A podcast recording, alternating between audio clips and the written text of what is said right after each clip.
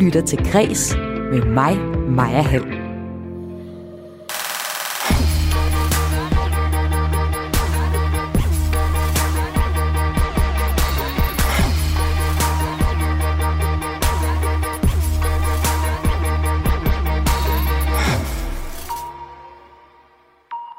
Det skal være de bedste til jobbet, der bliver hyret ind. Andet kan stjernekasteren Rie Hedegaard ikke leve med.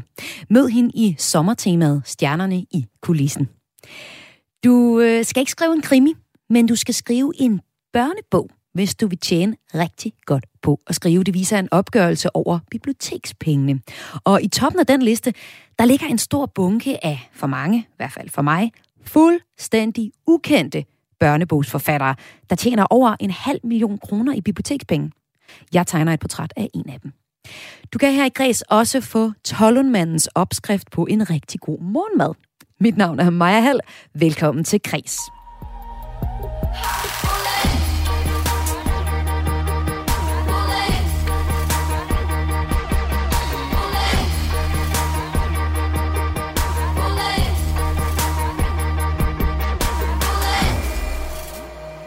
Der findes de store musik- og filmstjerner, og så findes der en stor masse af meget dygtige kunstnere, som står bag de store stjerner.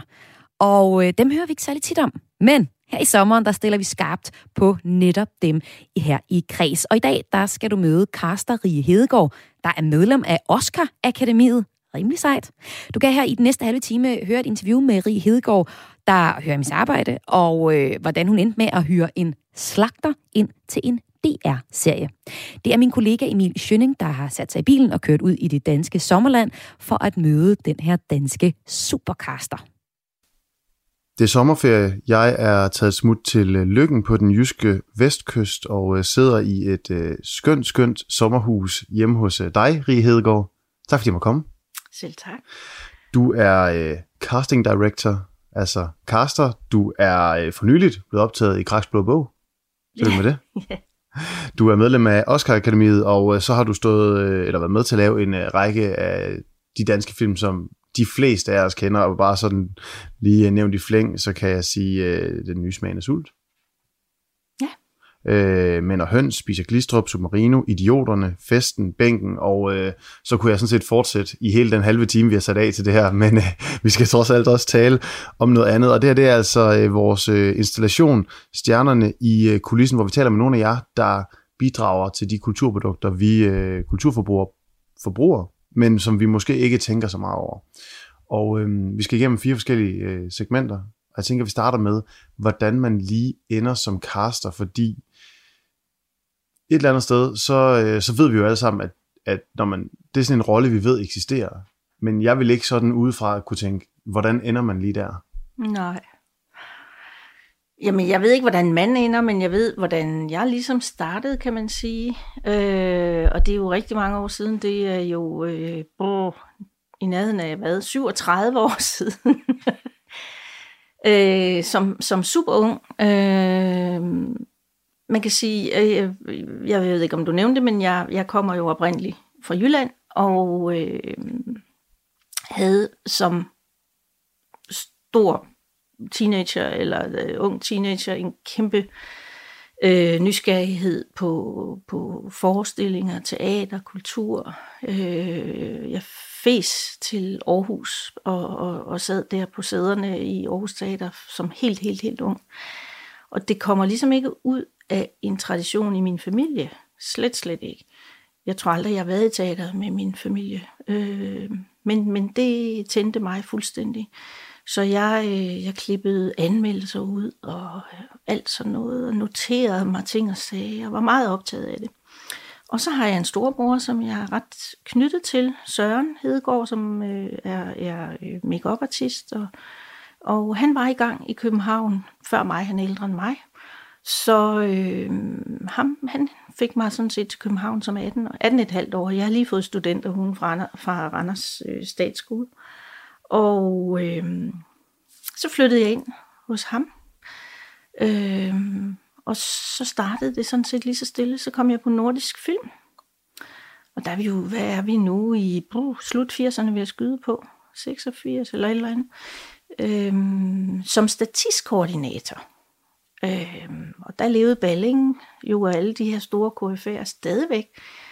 Og øh, jamen, der fik jeg lov til at sidde og, og finde alle de der sjove typer og, og løbe rundt. Og, og det, det, det, det var sjovt, men det var ikke nok. Og når jeg siger ikke nok, så var det fordi, jeg, når jeg, jeg sad også med til møder med bas og, og forskellige, og så kunne jeg se, hvis de skulle bruge en, en, en, en, en, en, en stor bager, mand, skuespiller eller et eller andet, så ville de ringe til Erik Påske, som han hed dengang, fin skuespiller. Hvis han ikke tog telefonen lige da de ringede op, så tog de bare nummer to eller nummer tre på listen. Og det kunne, det kunne jeg slet ikke have. Jeg sad nærmest og krympede sammen, og, og fik, det, det ville jeg ikke have. Jeg ville have, ja, fordi jeg ville have, at man ventede på den bedste, og ikke bare tog nummer to eller tre. Og det, det, det, det pinte mig virkelig. Det var helt absurd. Altså, jeg, havde nærmest, jeg var nærmest grådkvalt. Øhm, og så gik jeg ind til min øh, daværende direktør Bo Christensen på hans kontor, banket på og spurgte, om, om jeg ikke for pokker måtte få lov til at være den, der sad så og, og ringede og ringede og ringede ind til vedkommende. Øh, to telefoner, og han grinede af mig. Og så havde jeg jo læst på det her tidspunkt, at der fandtes noget i, i USA, der hed casting og casting director, og, og så, så sagde han var super sød, men så sagde han, Rig, kom tilbage om 10 år. om 10 år. Og så tænkte jeg, nej fandme nej. Øh, og så søgte jeg et legat. Øh, fik et legat faktisk. Øh, jeg skrev en ansøgning. Og øh, skal lige sige, det er ja. vores hund. Vi har hund på besøg i øh, ja, interviewet i dag. Ja, en meget gammel sted i Jack Russell. Øhm, så skrev jeg en ansøgning og, og, og fik et, øh, en pus penge, fordi jeg gerne ville rejse til Los Angeles. Øh, og kom så til at få lov til at følge en casting director, der hed David Rubin. Han var ret skøn, og det jeg lige skal sige for at binde en, en tråd til, op til i dag, 2021, det er, at jeg traf ham. Jeg havde ikke haft nogen forbindelse med ham, eller til ham, siden jeg var de der 19 år. Og så traf jeg ham, så var det ham, der indsatte mig i, i uh, akademiet, Oscar Akademiet, her i 2019 i London og i, i Rom. Det var meget, meget, altså det var, det var kæmpestort. Det var sjovt. Men uh, så kom jeg tilbage igen til København og tænkte, nu ved jeg, hvordan at jeg vil gribe det her an. Og nu nævnte du det selv, altså ligesom for, da du skulle binde sløjfe på det hele, at det endte jo med, og der er du stadigvæk altså medlem af Oscar Akademiet. Hvordan var det at få den øh, invitation, altså det brev ind i... Øh... Det var crazy. Altså forstået på den måde, at der sad jeg midt i sommerferien. Og jeg er jo, som du har regnet ud, morgenmenneske. Helt absurd morgenmenneske.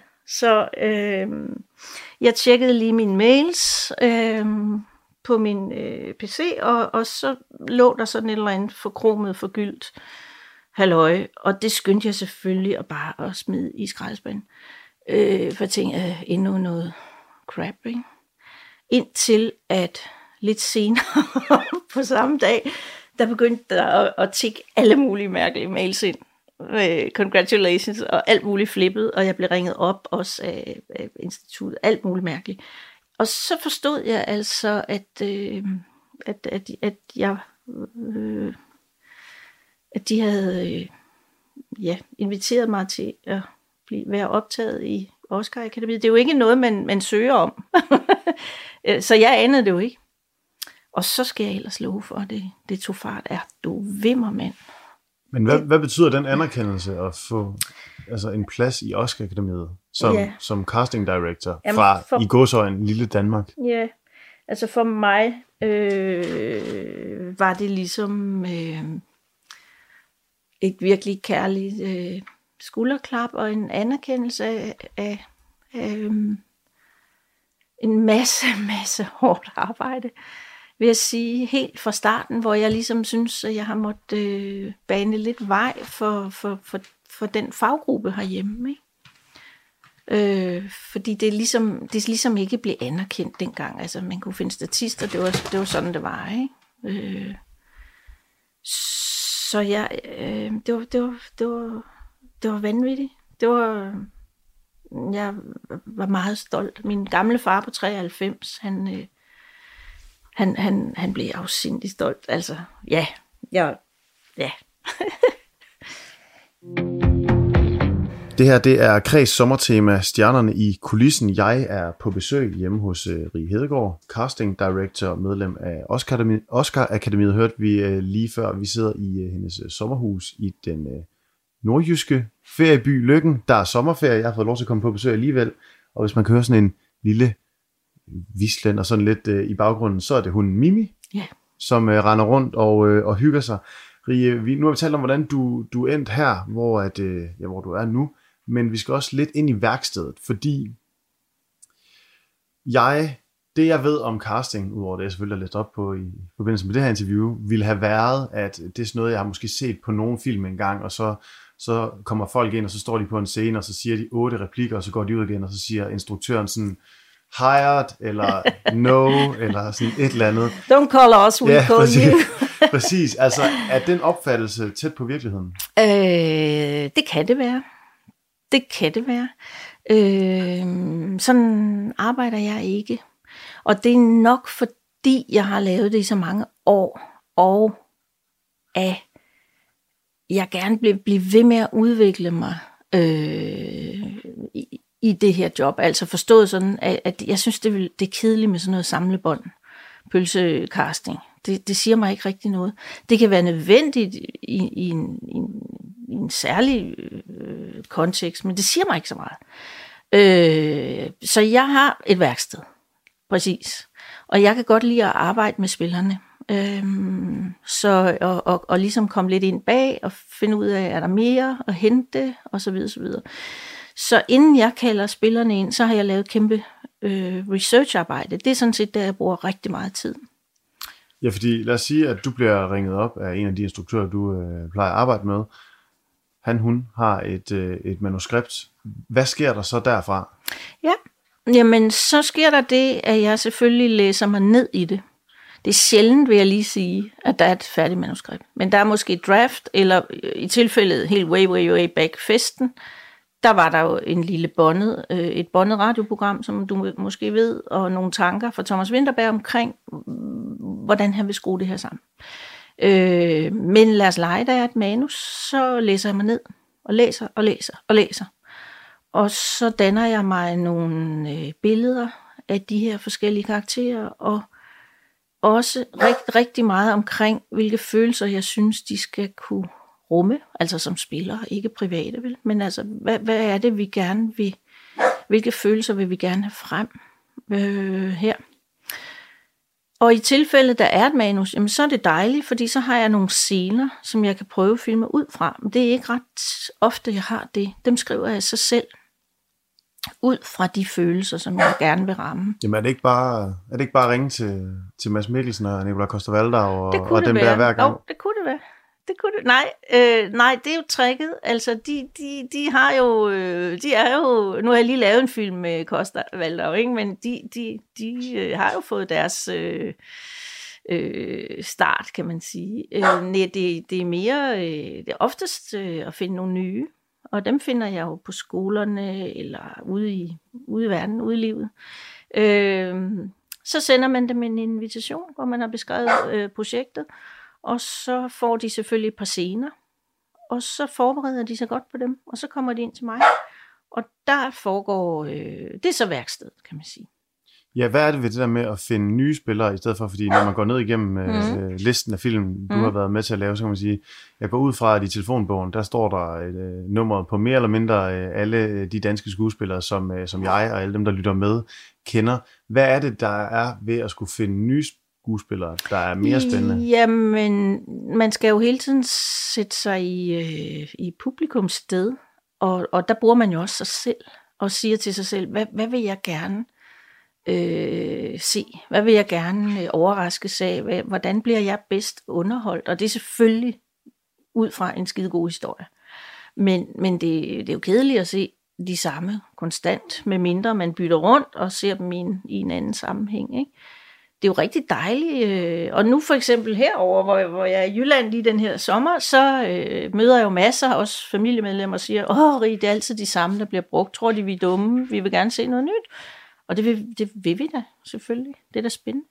Ja, fordi nu sidder vi for eksempel her i, i sommerhuset i Løkken, ja. der går masser af mennesker forbi ude, øh, hvad hedder det, på, på gaden. Jeg kan se, der må være noget yoga i nærheden. Der er i hvert fald en masse på vej afsted. Der er med, surfing, de ja, surfer alle sammen. Ja, med, ja, med modder.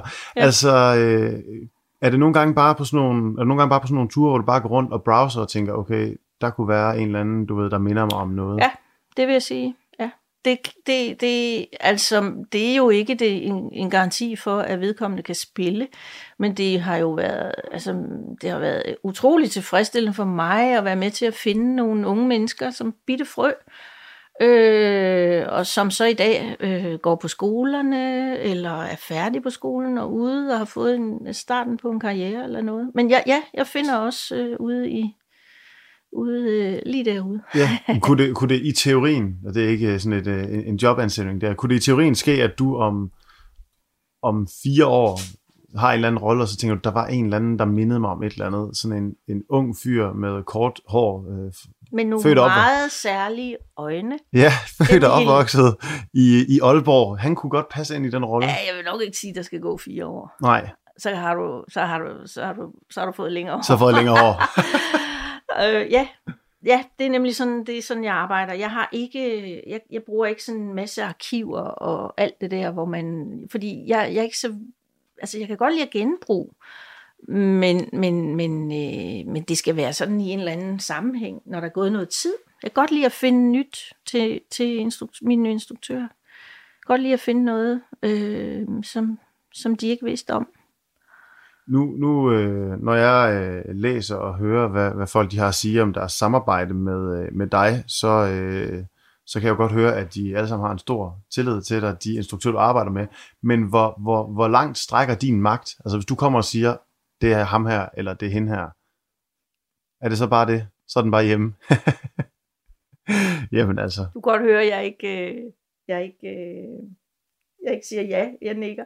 Ej, det, det, jeg vil sige, øh, jeg kan ikke lide det ord magt, men indflydelse, kæmpe indflydelse. Altså, øh, og det er jo helt ned til festen, jeg lavede med Thomas, øh, hvor, vi, hvor vi lagde arm omkring, hvem der skulle spille den morfar. Fordi Thomas havde en idé, og øh, den idé øh, argumenterede jeg øh, også væk fra. Fordi jeg havde en anden idé. Og til sidst sagde han, jamen altså, det, det er sgu din skyld, hvis det er. Altså, øh, at, øh, jamen jeg tager den, så jeg skal nok. Og det blev Henning Møjtsen, og det, øh, det er jeg rigtig, rigtig glad for i dag. Han var en fantastisk spiller, øh, som jeg netop synes passede ind. Fordi han netop ikke afslørede han havde det her dejlige, venlige og bløde øh, væsen og rødmusset og rare, ikke? Og hvor, hvor hvis vi gik den anden vej, jamen så var det, så havde vi allerede afsløret. Og det er jo noget af det, der trækket ved nogle af de her ting, når man går ned i manuserne. Altså, hvad er det, der kommer frem, og hvad betyder fysik? Fysik betyder enormt meget. Hvor vigtigt er det rigtige cast? Altså, der vil jeg jo sige, casting is everything, ikke? Som en eller anden har sagt en gang. Det vil jeg da sige. Selvfølgelig er historien vigtigst. Men der er jo ikke noget så vanvittigt irriterende som at se spillere, som, øh, som ikke rammer den, vel? Eller, øh, det, det, er ikke, det er ikke godt. Og det sker jo. Rig, nogle af de ord, jeg øh, læser, når at, øh, jeg læser, hvad folk de siger om dig, det er, det er dedikation, det er, øh, det er det der med at arbejde anderledes, og så er det noget med, og det er jo sådan en lidt sådan en fluffy ting, kan man sige, men noget med, at du sådan er god til at være der, og god til at se mennesker. Er det noget, som du bruger aktivt i dit arbejde? Hmm. Altså, jeg, jeg vil sige, at jeg har altid øh, haft en kæmpe nysgerrighed på mennesker, og har det stadigvæk helt vildt. Øh, fordi jeg synes, altså liv og, og levet liv interesserer mig helt vildt. Og det er jo ligesom en substans dans, vi dealer med hele tiden. Vi bevæger os hele tiden rundt om hinanden. Og jeg synes, det er spændende, at øh, ligegyldigt hvem og hvad, at gå ind bag et menneske. Fordi jeg synes, alle har noget godt, eller alle har noget at byde på. Så det her med kendte og skuespillere og alt det her, jo, jo, jo, jo, jo. Men skuespillere portrætterer jo levet liv og liv. Og det kan vi jo kun finde en reference på ved at være derude. Du ved, så om det er damen på, nu er der næsten ikke nogen posthuse længere, men hvis det var damen på posthuset, du ved, når man går hen til skranken, hvordan gør hun det der med dit og dat, eller øh, hvordan gør buschaufføren det og det? Altså jeg kan huske, når du er gået, så kan jeg huske øh, de mærkeligste ting for dig. At det er helt syret, altså, eller dumt, eller, men det kan jeg ikke lade være med. Altså det, det går jeg, og det er, jo, det er jo fordi, jeg har lavet det så mange år. Øh, hvis jeg sidder med mine to store drenge, eller min, så siger de, hvordan så du det? Det så jeg slet ikke. Altså, alt muligt. og nu, du skyder bare løs nu. Ja. Positivt negativt. Hvad, hvad, hvad vil du kunne huske så? Ved dig? Ja. Jamen, jeg kan huske dine øjne. Øh, og så kan jeg huske, at din, du ikke har nogen øreflipper. At dine ører, de ligesom sådan er vokset lidt... Du har sådan nogle, nogle fine ører. Der, du har ikke sådan nogen her. Du har sådan nogle ører, der går... Øh, det er sådan noget, jeg kigger på. Det har jeg aldrig tænkt over. Nej, men, og så, men jeg kan huske dine øjne selvfølgelig. Og det, det kan man sige, det, det er jo... Øh, og hvad er det, man kigger på ved et menneske, når vi taler film? Og for eksempel i den her tid, hvor vi har haft en pandemi, hvor vi har arbejdet meget med self-tapes, så er det jo øh, hvad, 30 sekunder. Interesserer det her menneske mig, eller gør det ikke? ikke? Og hvad er det, vi kigger på primært? Det er øjne og mund. Det er det, vi kigger på. Det er sådan, det er. Og så hænder. Men det ser vi ikke på et self-tape så ofte, vel? Men i virkeligheden, det er sådan nogle ting. Helt så også. Helt ned i detaljerne. Ja, altså. Min far, han er 93, han har øh, sit eget firma stadigvæk, og han, han, han kigger på tømmer. Han arbejder med træ. Han vil sidde og sige, at der er for mange knaster i det Douglas øh, bræt der. Ikke? Altså, det er jo, det er jo arbejdsskader.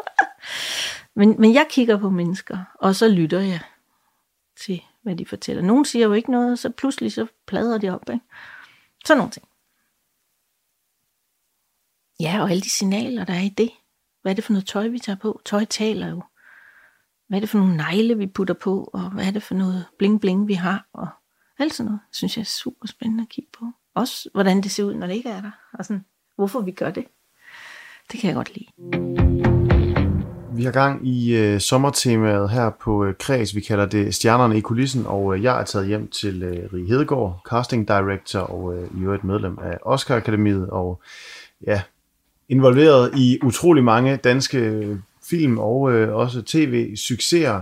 Og øh, jeg kunne godt tænke mig, at vi lige taler lidt om, om måske bare en af de øh, ting, du har været inde over. Og jeg vil gerne lægge det over til dig, fordi vi skal tale lidt om, om det, jeg har valgt at kalde mesterværket. Og, øh, og de fleste, når jeg siger, at det skal vi, så synes de alle sammen, det er svært, fordi de, de har lavet så mange ting, de holder så meget af. Det kan være i de tilfælde en hel film, hvor du bare synes, den ramte vi bare. Det kan være øh, en enkelt rolle, eller det kan være en person, du tænker, det havde folk ikke regnet med, men den synes jeg, jeg øh, ramte lige i øh, en, vis, en vis ende. Ja, øh, ja, men der tror jeg, jeg har det ligesom de andre der, fordi hver gang man er på et projekt, så forelsker man sig i det fuldstændig. Og lever i det og lever med det under huden og, og, og trapper ud og har svært ved at slippe det igen. Øh, så hvert, hvert projekt, synes jeg, bliver, øh, bliver, bliver det, man bliver det, man i nuet er, er forelsket i. Men jeg vil sige, uha, og der er virkelig mange. Helt tilbage fra Flammen og Citronen, også Festen selvfølgelig, men der er også Idioterne. Jeg elsker at arbejde med Lars von Trier. Øh, noget af det seneste inden for de sidste år har været, øh, det er et serien øh, Herrens Veje, som jeg har holdt vanvittigt meget af at, at, at, at kaste. Det var en proces på over et år, mindst. Øhm, og det var fordi, vi ligesom også udviklede os sammen i det. Øhm, den handlede som sagt om religion og religioner. Og øhm, de to unge fyre, som endte med at få øh, rollerne som øh, de to brødre, henholdsvis, henholdsvis Morten He og Simon Sears. Øh, var der ikke nogen i første hug, øh, som synes skulle have spillet de roller. Øh, det blev dem, og, og øh, det er jeg rigtig glad for i dag, fordi det har jo givet dem et stort springbræt videre ud i verden, også internationalt. Øh, men ikke mindst også arbejdet med, med Kasper Munk, som var min konceptuerende instruktør, som jeg synes er en fantastisk filmskaber. Øh, vi har senest lavet en øh, ny Netflix-serie, der kommer, der hedder Chosen, stor serie også.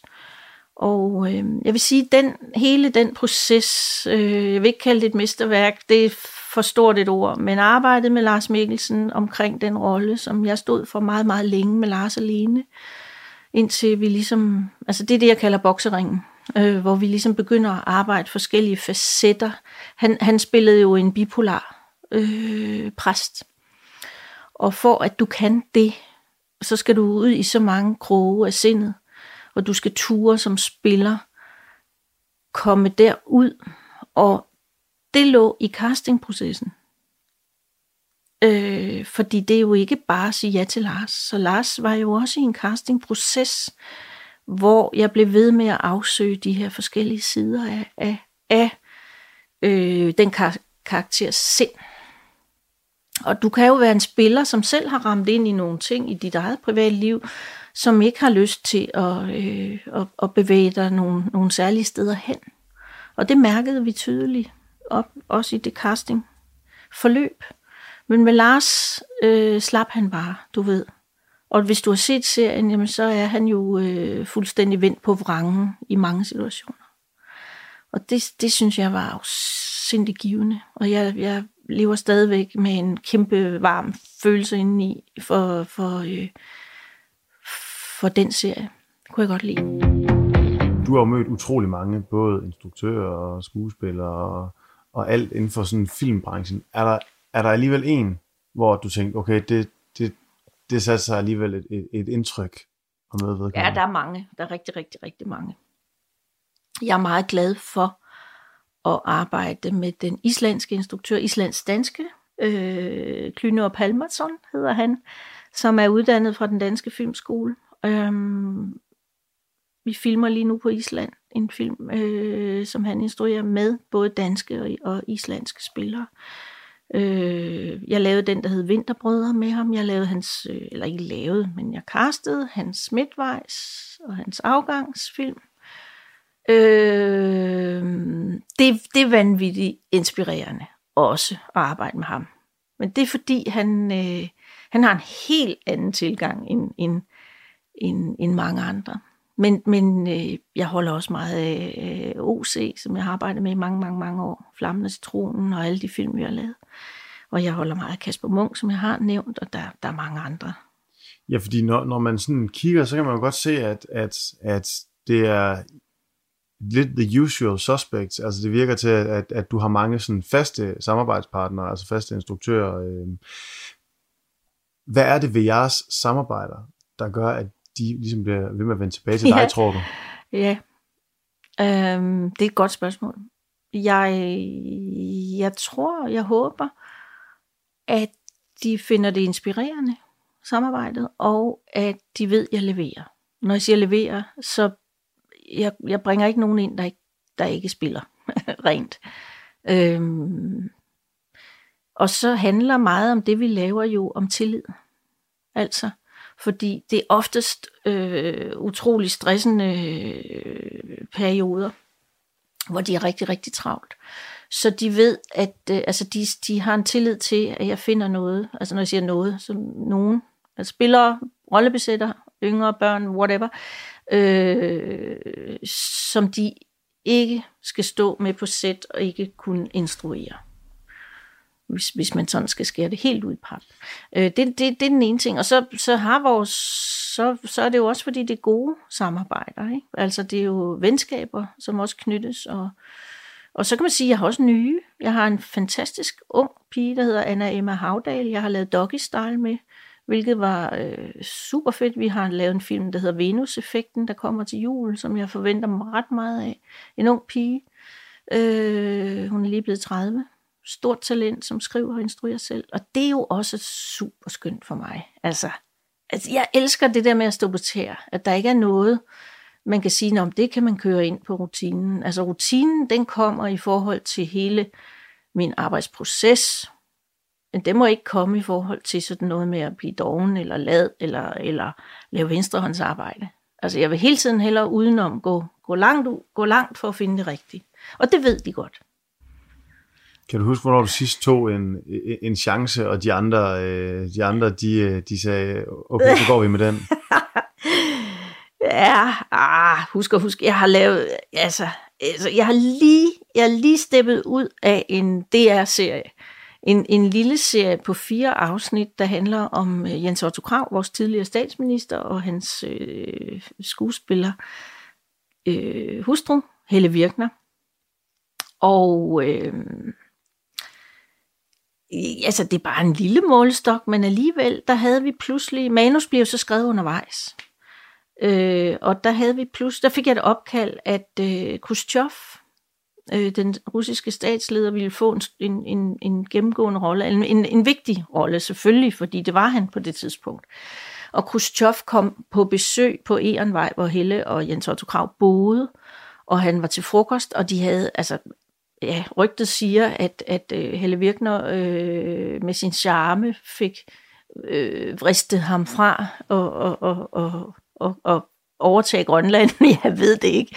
Men anyways, pludselig skulle Khrushchev dukke op. Og hvis man ser billeder af ham, så var han jo en tæt bjørn, stor bjørn, øh, øh, op i årene. Og jeg tænkte, sådan en skuespiller har vi ikke. Og vi har ikke mange, det kan tælles på to fingre, der kan tale russisk i øvrigt. Og slet ikke på den alder. Øhm, og jeg tænkte, til en hovedpine. Og vi havde ikke noget stort budget, så jeg kunne ikke ligesom øh, kaste i Rusland, øh, hvad jeg ellers ville kunne, fordi jeg har kollegaer øh, i Moskva, men vi, vi, var, vi er også underlagt en pandemi. Vi kunne ikke rejse for, eller flyve folk ind. Øhm, så det var lidt en øh, udfordring, sådan nogle kan jeg jo godt lide. Øh, og der tænkte jeg, øh, de var meget nervøse, ikke? Jeg tænkte, Rie, hvad gør vi? Hvad gør vi? Og, og der skal jeg bare lige have lov at trække mig. Jeg skal altid lige have lov at trække mig øh, fordi jeg ved, at han er der. Øh, og sådan helt bogstaveligt, der måtte jeg, der, der stod jeg simpelthen så tidligt op og gik og gik og gik og gik i sådan nogle baner, fordi jeg vidste, at jeg vidste, at han var inde i mit hoved. Og pludselig var han der. Den mand, som jeg vidste kunne have den gestik og den fysik og, og den autoritet. Han kunne overhovedet ikke tale russisk, men jeg vidste i hvert fald, at jeg havde mødt sådan en mand. Pling, så var den der. Og det var slagter Fris ude på Falconer Allé på Frederiksberg, hvor jeg nogle gange har stået over disken og, og købt leverpostej, eller hvad det nu var. Ikke? Og så... Jeg, jeg antager ikke, han er skuespiller. Nej, det kan jeg love dig, han ikke er. Og jeg kender ham slet ikke. Men jeg har jo en arbejdsskade uden lige, at jeg, jeg kan jo ikke lade være med at, øh, at filme. Altså, jeg, jeg kan ikke lade være med at se folk. Altså, jeg, jeg ser dem hele tiden. Øh, så jeg kunne huske ham. Og så ventede jeg på, at klokken blev ni, og ringede ud i slagterbutikken. Og så var det tilfældigvis ham, der tog telefonen og sagde, goddag, min navn er sådan og sådan, og det, det er meget øh, anderledes. Øh, det er ikke noget med, at jeg skal spille, bestille en, en, en stikflæskesteg eller noget, men det er sådan sådan. Så sagde han, det er jeg med på og så kom resten, ikke? Fordi så skal vi jo igennem hele det der russiske og alt det der, så, så er det jo, det er jo også ligesom det, jeg kalder bokseringen. Altså der er vi jo inde og arbejde med en russisk tolk og, og lave mund, altså alt muligt, mundomlæsning og alt muligt sjov. Øh, men det blev slagter fri, Søren Fri, så fik han lidt reklame. Det blev ham, der spiller Khrushchev. Øh, og serien kommer øh, i juledagene, mellem jul og nytår på DR1 kl. 20. Det bliver ikke. Så var han god? Han fyldte de der sko ud præcis, som han skulle. Det kan være, at den lukker lige om lidt, og han, han går over, og altså, fra nu af han kun spille, uh, spille skuespil. Jeg kan love dig, han, uh, han sagde, du ser lige til. Altså, øh, ja, der vanker sikkert et flæskesvær eller et eller andet, når jeg kommer ud igen. Jeg har ikke været der siden. Men, men det er bare et lille eksempel på, at så kører den altså brrrt, hele vejen tilbage. Og jeg ved, og, og, og min, min øh, producent Palstrøm, han sad, altså, de holdt lige vejret et øjeblik, der ringede, og sagde, jeg har ham. Ikke? Øh, hvor? Hvad? Øh, det er slagter fris på Falconer Og så var der helt stille, og så grinede han. Og de har bare været så søde og opbakkende, så det er fint. En af de underliggende tanker omkring hele det her er også øh, spørgsmålet om, hvorvidt at den faggruppe, vi nu taler med, egentlig er anerkendt nok. Mm. Øhm, og det er jo egentlig meget, det er et simpelt spørgsmål. Altså, mm. synes du, at jeg som almindelig seer, biografgænger, har jeg nok forståelse og anerkendelse til overs for, at dit arbejde også findes? Der er nok mange, der vil sige nej. Øhm, men jeg vil sige, du er jo heldigvis en yngre generation, så det tror jeg. Det tror jeg. Og vi har, altså vi ser jo alt, øh, YouTube og alt muligt, vi følger, altså folk følger med og ved godt, at der ligger noget bag. Men der er sikkert mange, der vil sige det, og jeg har også kæmpet for, at vi blev krediteret. Altså i starten, i starten der, øh, når jeg skulle se på rulletekster, så lå jeg under catering, altså dem, der bragte mad ud. Casting CA, catering nede i bunden. Så, så alle var jo gået ud af biffen, før de så, øh, at man havde lavet den her film. Og det har jeg kæmpet hårdt for, at øh, branchen, vi har ikke nogen faggrupper herhjemme, Øh, altså vi har ikke nogen organisation for, for caster herhjemme, og det, det er sådan, det er. Vi arbejder også meget, meget, meget forskelligt, så det kan være, at det er derfor. Men øh, jeg vil sige, jeg har, jeg har øh, slidt øh, min blyant på det område. Jeg tror ikke, jeg kan gøre så meget mere, og jeg føler, jeg føler, jeg i hvert fald har fået min anerkendelse også nu her senest, så jeg, det, det jeg ikke. Men altså, så kan man tale lidt om løn, og man kan tale om mange ting, men altså det, det jeg tror, det begynder man ikke. Altså det giver sig selv. Man kan ikke lave ret meget uden, uden den funktion.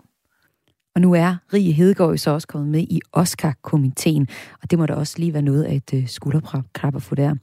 Det var altså Karster Rie Hedegaard, som vi hørte, fra en sommerhus i Lykken i Nordjylland, og det var Emil Schønning, der var taget hen for at besøge hende.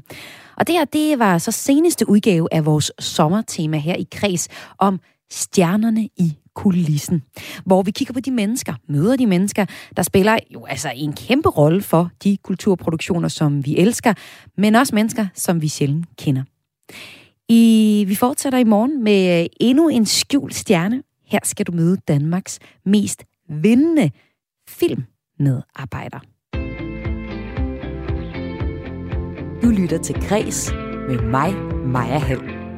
Og nu skal vi kigge på de dagaktuelle kulturnyheder.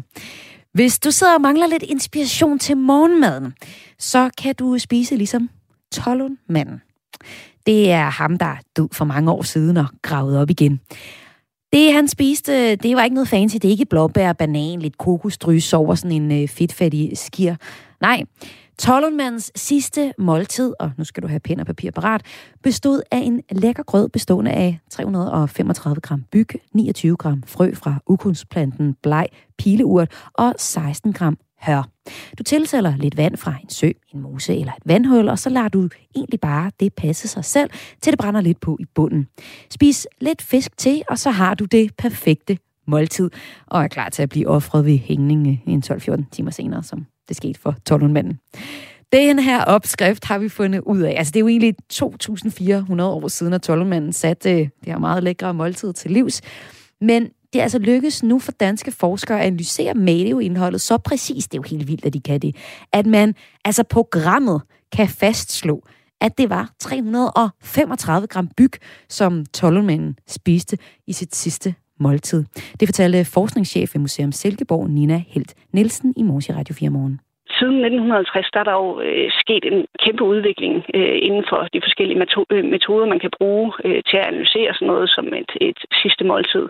Og derfor gik vi sammen med Nationalmuseet og Moskov Museum og forskere fra Aarhus Universitet om at prøve at lave det her meget detaljerede studie, hvor vi øh, netop gik ind og kvantificerede, øh, hvad det var, øh, måltid bestod af. Og så har Græs også været et smut forbi det digitale kulturnyhedsmedie Kulturmonitor.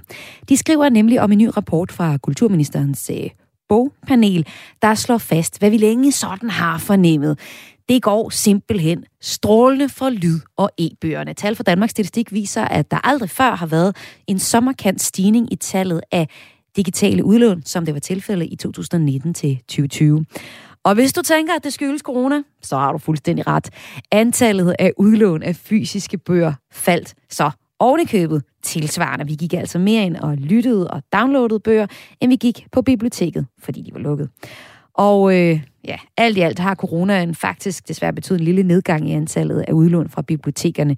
I 2020 blev de digitale udlån dermed, det udgjorde lidt mere end hver fjerde udlån fra folkebibliotekerne. Omvendt så har tre fjerdedele af udlånene været de gode, gamle, knitrende sider. Så de holder lidt endnu. Men de bøger, vi går ned og låner på bibliotekerne, hvad er det for nogen? Altså, øh, hvilke forfattere tror du tjener flest bibliotekspenge? Krimiforfattere? Nej. Det er børne- og ungdomsbogsforfattere som Bjarne Reuter, Bent Haller og Lene Kåberbøl. Og så en hel masse ukendte børnebogsforfattere. Deres bøger bliver indkøbt i altså virkelig stor stil til bibliotekerne, og øh, de her forskellige forfattere, de får på den gode side af en halv million kroner hver årligt. Det viste den årlige opgørelse fra Kulturstyrelsen i år. Det er blandt andet fordi, at man er sikker på, at, at børn kommer til at møde litteraturen siger formand for Danmarks Biblioteksforening, Sten Bording Andersen, til spørgsmålet om, hvorfor har de så mange børnebøger? De skal bare fodres ind i de små purke. Udover de gamle kendinge som Bjørn Reuter med Brødrene Mortensens Jul og Zappa, nogle af mine favoritter, så er der på listen over dem, der får flest penge fra bibliotekerne, også nogle, i hvert fald for mig, fuldstændig ukendte forfattere, der ligger altså helt i toppen af de her liste, den her liste over, hvem der får flest bibliotekspenge. Det er for eksempel øh, Josefine Ottesen, og så er det øh, Lars Henrik Olsen. Jeg ved ikke, om du kender dem. Jeg kendte dem overhovedet ikke, før jeg så den her liste. Og der er altså mange af dem i top 10. Altså, jeg kender øh, ikke 8 ud af 10. Jeg kender selvfølgelig de helt store, som Bjørn Reuter og Bent Haller, ikke? Men altså, der er virkelig mange navne, som man overhovedet ikke kender. Og selvom de her forfattere er ukendte i medierne, så bliver deres bøger så ganske enkelt indkøbt, fordi børn og unge gerne vil læse titlerne. Det forklarer formand for Danmarks Biblioteksforening, Sten Bording Andersen. At de så er ukendte, det er så måske noget, der, der, der er lidt ærgerligt. Øh, hvis vi kigger tilbage på, på, på den meget stærke børnebog og ungdomslitteratur, øh, som vi har haft i, i Danmark i snart 50 år, jamen så har de nok især i starten været noget helt nyskabende, og måske har forfatterne markeret sig lidt stærkere som personer. Det gælder for eksempel en forfatter som Bent Haller, hvis sprog blev kaldt vulgært og grænseoverskridende, da hans øh, ungdomsbøger kom frem i slut 70'erne. Det øh, fortæller Sten Bording Andersen.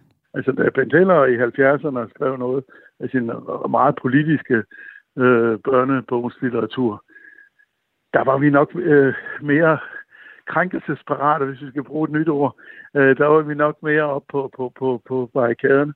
Altså, vi, vi, jeg synes faktisk, de skriver om, om mange spændende øh, emner. Øh, og så skal man også passe på, at man ikke, kan man sige, skubber grænsen alt for hårdt, og især for de yngste børn, øh, for hvad, hvad, hvad, hvad, den verden, de, de øh, er inde i. Lød det her fra Danske Biblioteker. En af topscorerne af bibliotekspengene, det er ham, jeg nævnte før, Lars Henrik Olsen, som jeg aldrig har hørt om. Og det er nok, fordi han stort set aldrig er blevet interviewet. Det til trods, at han har øh, skrevet og fået udgivet 100 bøger. Men øh, så kom du, Katrine Chimerinski, for nylig forbi ham, hvor han bor i Sydsverige, og lavede et interview med ham. Velkommen til dig, Katrine. Jamen, tak skal du have. Du er skribent og assisterende rektor, øh, redaktør hedder det, på Weekendavisen. Hvem er Lars Henrik Olsen?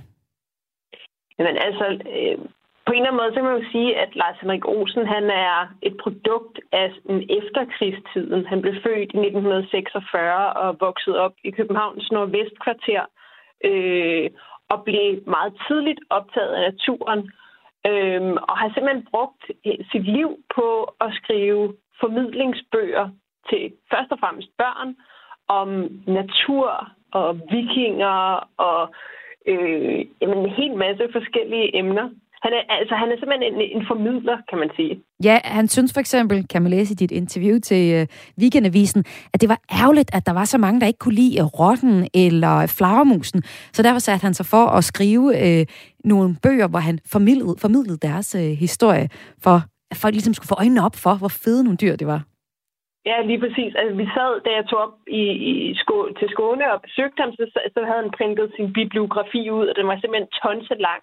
Øh, og så sad vi og gennemgik den, og lige pludselig kunne jeg jo se et mønster, som var, at de dyr, han har skrevet om, det var, hvad han kaldte miskendte dyr. Ikke? Det, det er dyr, som synes er ulækre, eller mærkelige, eller uhyggelige. Og det er jo sådan lidt sådan, det er jo sådan en uh, underdog-tilgang til, til, til, til naturliv, ikke? At, at, at ligesom at fremhæve det, som vi normalt rynker på næsen af. Og det synes jeg egentlig på sådan kendetegner hans forfatterskab rigtig, rigtig godt. Og er han personligt også lidt en underdog? Nu er det jo ikke en, vi rigtig kender til, fra medier i hvert fald.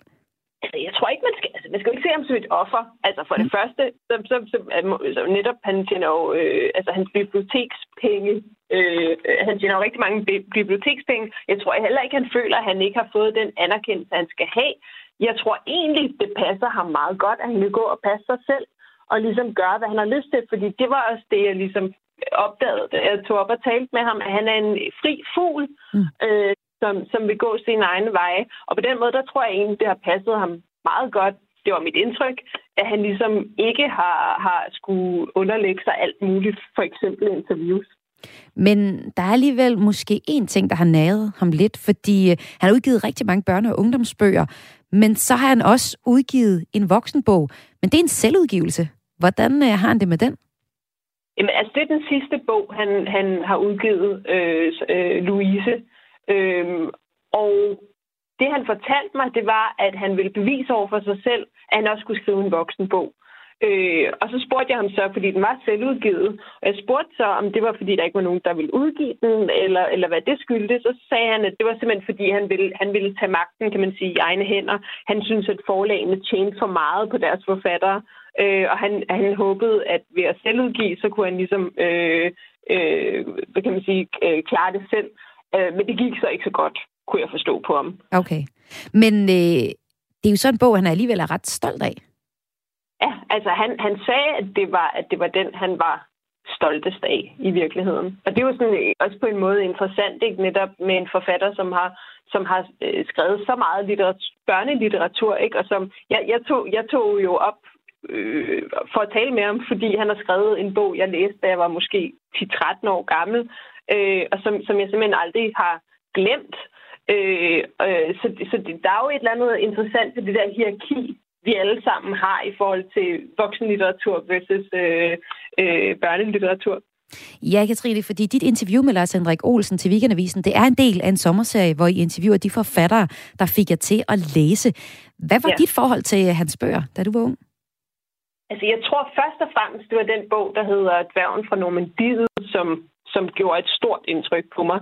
Øh, og den er baseret på Bayeux-tapetet, øh, men han har så lavet begreb, at, at man får fortalt historien om Bayeux-tapetet gennem en lille gruppe sypiger, som sidder og syr det.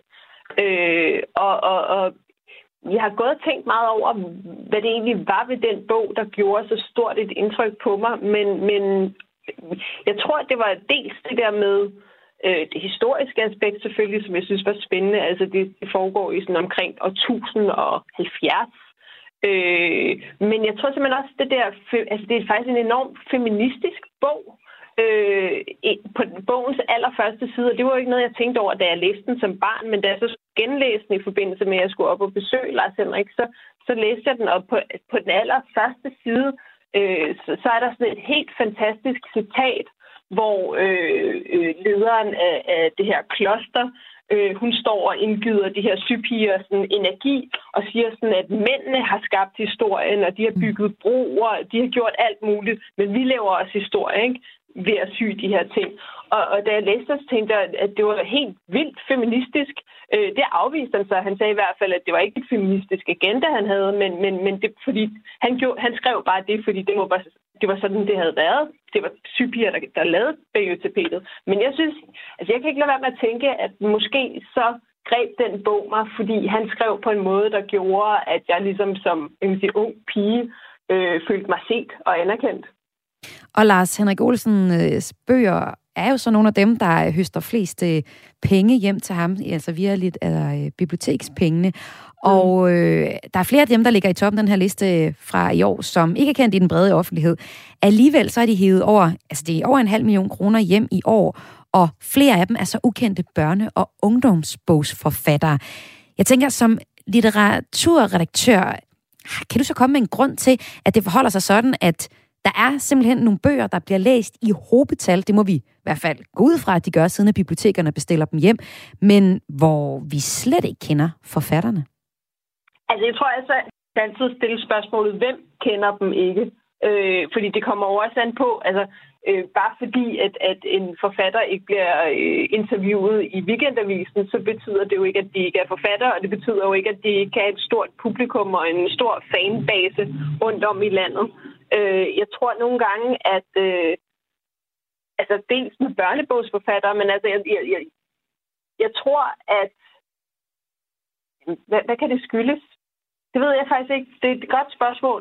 Jeg kan også øh, opfølgende måske drille jer lidt og spørge.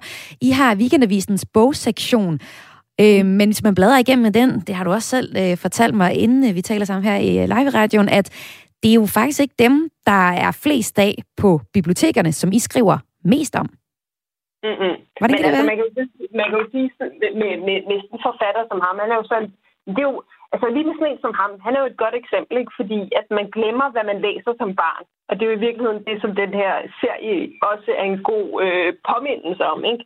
Man læser nogle bøger som børn, og de former en, og de øh, øh, altså, øh, har, har stor betydning for, hvem man bliver. Så bliver man voksen, og så begynder man at læse nogle helt andre forfatterskaber. Men jeg tror da i hvert fald, at min, kan man sige, det jeg har taget med fra den her, det her møde med, med Lars Henrik, det er netop at sige, hvad er det egentlig for nogle bøger, som børn går rundt og læser? Hvad er det egentlig for nogle historier, de går rundt og læser? Fordi det, øh, det, det er vildt spændende og vigtigt at tage fat i. Katrine Tjemerinske, tak fordi du var med her til at øh, fortælle om en af de børnebogsforfattere, som jo havde en betydning for dig, og som også tjener ret godt på at være børnebogsforfatter. Tak fordi du var med, skribent og assisterende redaktør på Weekendavisen. Tak skal du have. Hej.